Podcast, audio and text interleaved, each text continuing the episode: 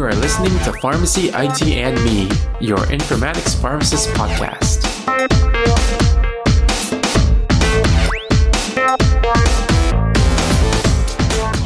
Hey everyone, this is Tony Dow and welcome to another episode of Pharmacy I T and Me. And as with every episode, we start this one saying that the intended audience is everybody. And today we'll be speaking with our special guest, Doctor Richard Waithe, on what his role is in terms of pharmacy technology and informatics and consumer health mostly. So thank you so much for taking some time to be on the podcast, Richard. How are you doing today? I'm doing very well. Thank you for having me on. Appreciate it. Awesome, awesome. So, you know, for the listeners to kind of get a little bit of understanding of who you are, can you kind of tell them a little bit of an intro to who you are and I guess what your current role is in the technology space? Yeah, sure. So like you mentioned, my name is Richard Waithe. I am I'm a pharmacist and I'm the current president of VUCA Health. And I'm also the host of R X Radio. And I had primarily a background in community pharmacy. Um, I went to school at the University of Florida and I went straight into practicing in uh, a large retailer. I think Target was my first company, was with them during the transition to C V S. And then I went to Publix um, shortly after that. And in the meantime, I started getting really deep into like digital media production and digital health. Found my way back to uh, VUCA Health, which I actually was an intern for when I was in pharmacy school. And uh, a role opened up for me to come back and continue running the operations of the company. So in a nutshell.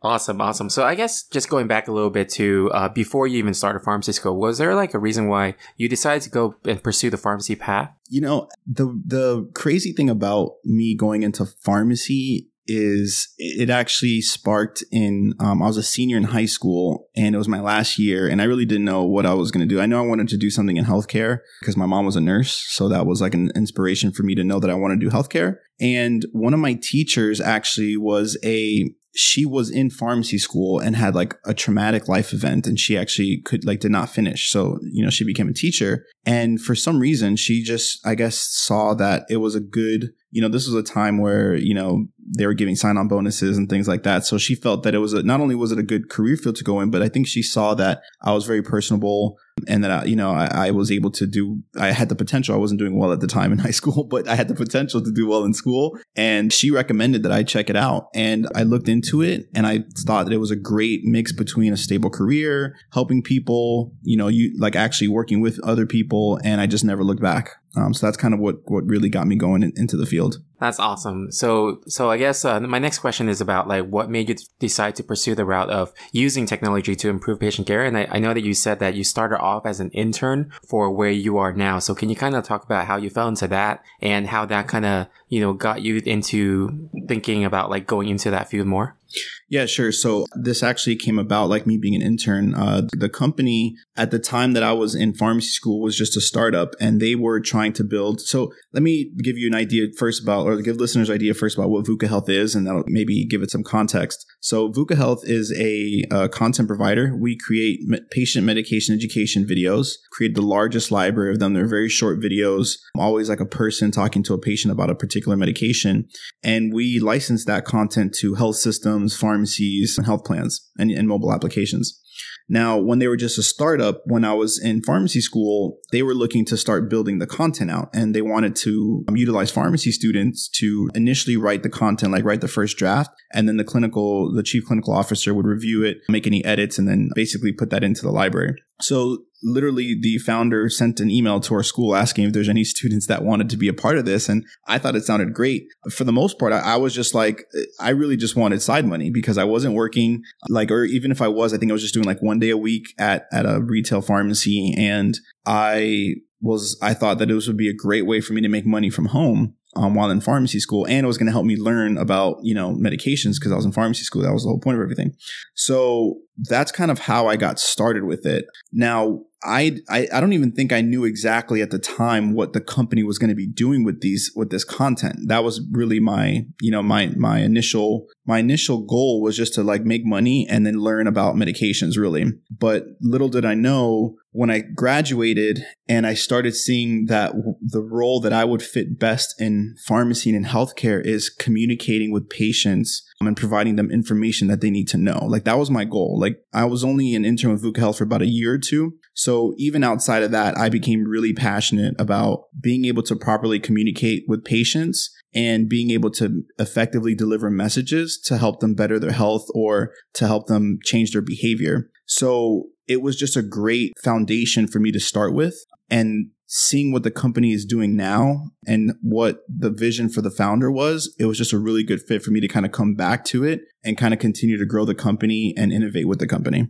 Wow, that's really awesome. So, uh, so after that, like after being an intern, then you got that experience as a pharmacist uh, working in a community setting. And I guess when you came back after that, how did your experience in the setting where you already got to see patients, how did that contribute to what you're able to do for VUCA Health in your current role today? Yeah, so that's a that's a great question. So I actually think the community pharmacist is super undervalued for the skill set that they have. And, and I'll tell you why. And it's really, I think, what is key to me having a smooth transition into the current role that I'm in now and able to start seeing the company grow. And one of those is the ability to manage chaos. Because for the most part, a community pharmacy, it's unless you're at a super slow store, it's busy and you have things coming at you left and right all the time. And you're just always responding. Your head's like always on a swivel, whether it's, you know, responding to a question from your technician or talking to a physician on the phone or talking to a patient that just walked up.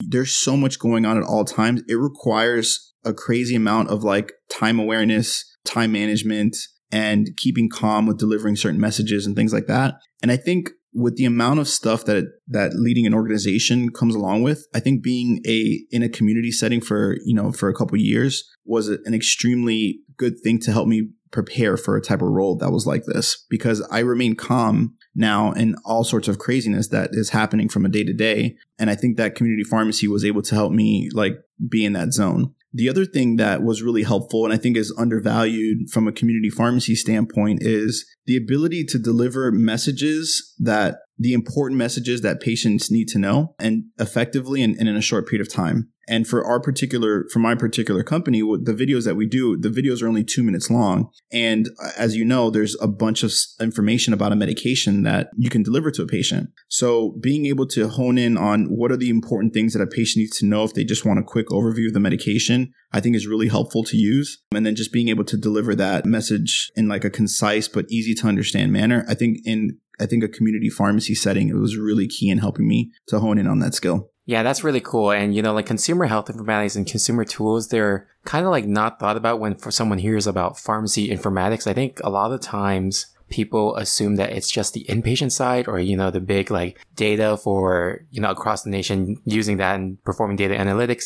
And so sometimes it's forgotten that consumer health informatics is very important. So it's really cool that, you know, your company is doing this. And I guess like from your perspective, kind of like, what do you see a pharmacist's role evolving to in terms of like other types of tools for consumer health informatics and consumer health technology? So when I think about that space and, you know, consumer health informatics, I think about two fronts. I think about one, you're collecting a lot of data. And I think that's one side of it. And I think the other side of it is what do you do with that data? And I think a pharmacist has a an important role in, in the potential to be able to analyze that data, make decisions on that data, and then also deliver the right messages to back to the patient based on that data. And I think that one thing, and I think one thing to understand it or, or that's important to know is that when I think about health informatics from a pharmacist, I don't picture a pharmacist that can outcode a regular developer, because, and I think that's, that might be a misconception. And don't get me wrong, I think there's some people that just, they want to become a developer, which by all means, I think that's great. I'm not, I would never stop anyone from learning more. But I think it's also important to know that you don't have to be a full coding, full stack developer to be able to utilize your skills in health informatics. I think it's important to understand how some of these things work and get a foundation for technology and code and, and how things are delivered and, and how data is captured and organized and that kind of thing and how it's protected. But I think it's, you know, you don't have to go as far as becoming a full-blown coder or developer. Now, I think that full-blown coders and developers should be looking to hire people like pharmacists because they, they can create as much technology as possible to have an impact on healthcare. I think a pharmacist has the key role in helping to ensure that the right messages are being delivered and the right actions are being taken based on the data that's acquired. Awesome. Thank you for sharing that. And, uh, you know, for VUCA Health, I know that Meds on Q is only one product that VUCA Health has. And I was wondering if there were any other projects that you, you may already have that you want to talk about, or if there's anything down the line that you can share. Yeah. So Meds on Q, you mentioned, that's basically, that's kind of like how the company got started. And because it's one thing to create the content, which is what we do and it's what we've done really well. But then it's another thing to deliver that content, kind of similar to what we were just kind of talking about. And the first way that we managed to do that was we created Meds on Q, which basically integrated with the pharmacy software to get a Q R code onto the patient's uh, label. So with every prescription dispensed, they get a Q R code that gives them access to digital content about their medication. And, and part of that content is our videos that's in there. But we do have a, a super large library that can be integrated into software platforms uh, like mobile apps, websites, because we have an A P I that can deliver that. Now, we're doing all that today, but a project that I can share with you that I hope to really dive into at some point is the voice space. And right now, not a lot of people have an Alexa in their home. Um, and when I say not a lot of people, if you look at the, the scale of America, there there are millions of devices out there, but it's nowhere near the amount of people that have, have iPhones, let's say. And I think one day it's going to be the opposite. I think one day there's going to be way more Alexa devices um, easily accessible than a current iPhone is today. And with that belief, I want to be able to have our medication education videos available on some of those voice devices. So I want someone to say, hey, Alexa, please tell me about or how to use this Pro Air Inhaler or how to use this Brio. I want our audio to play if that action is called from a skill, or or I want that our video to be shown on that Echo device if it's if they're using the, the devices that have a screen with it. So that's kind of something that I'm hoping in the, that will come in the future in terms of how we're using our video content. Um, I think that's a unique project, and and I don't think that's unique to our company. I think that every company, like every brand, is going to have to have a voice strategy at some point. We're already seeing it with large companies like Mayo Clinic. I think they have a skill out there. Cleveland Clinic might also have one. Large companies are dabbling in the voice space. A lot of times you're just not hearing about it. They're doing it um, either without announcing the press or anything. They're te- they're doing a lot of testing. But I promise you in the next five to ten years, we're going to see almost every company have a skill in the um, Alexa store or the Google Home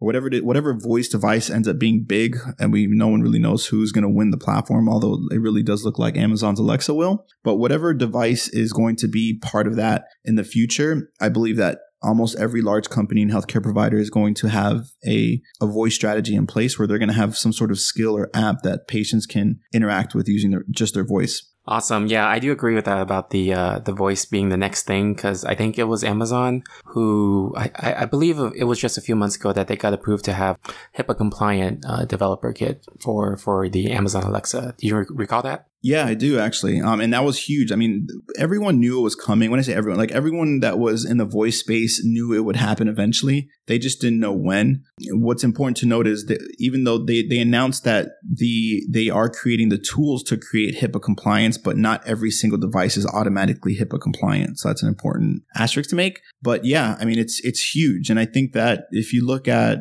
the adoption of voice technology has outpaced the adoption of radio, television, and cell phones. And, and it's because of its ease of use. It's also because of its uh, cost price point. You know, sometimes, especially if you're, you're getting it at a sale, you can get one of these devices for like twenty, thirty bucks. And it's also easy to use because if you hand a patient an iPhone, a patient that's above seventy, that's never interacted with an iPhone before, if you hand them an iPhone, it's going to take them a while to learn how to use that thing.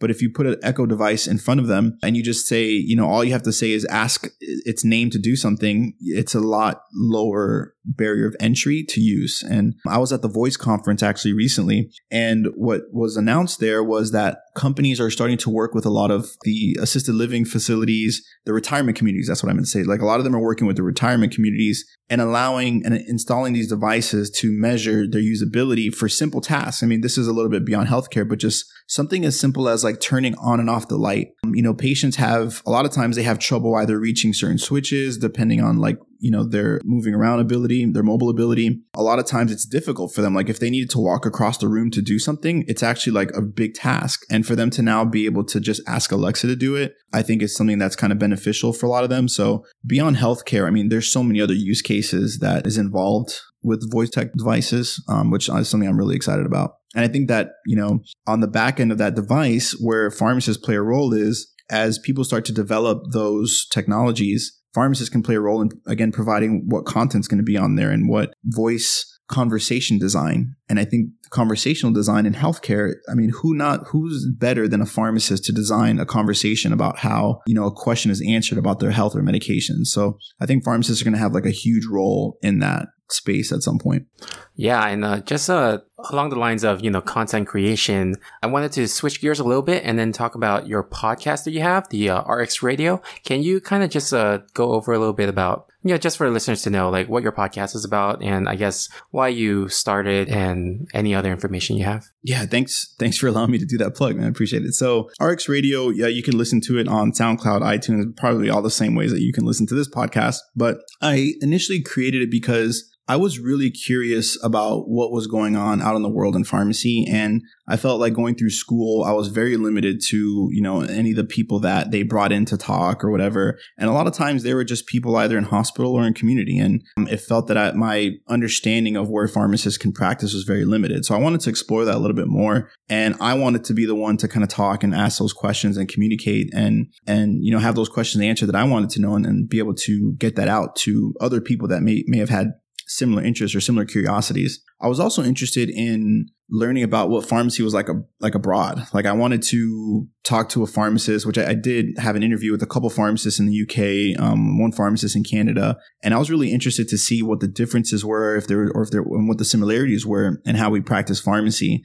Over the course of the building of the podcast, I didn't stick really, really well, you know, to interviewing people internationally because I found there was just so much to cover just here in America with like all the different ways people were practicing. So um, it, it's leaned heavily a lot towards exploring unconventional roles in pharmacy. It's really very inter- interview-based style, very similar to this one. When I try to have all types of guests in all different types of industries on there, and, and it's really, and I've been getting a lot of messages too because some of the some of the episodes I'll post is kind of talks that I'll give at schools, where I just kind of go to different schools and talk to students about healthcare. And I've been getting a lot of messages from people saying how helpful it's been because, you know, they're getting motivated to do more and, and have more fulfilled careers, but then they're also getting ideas of all the different things that they can do out there. So it's been it's been really rewarding for me, actually. But um, yeah, that's that's R X Radio. So if anyone wants to check it out. Awesome. Awesome. So, um, if people wanted to, I guess, learn more about, you know, Meds on Q or VUCA Health, or even if like they wanted to check out R X Radio, uh, what's the best way that they can find those resources and maybe even like directly message you if they had any questions, uh, particularly to you?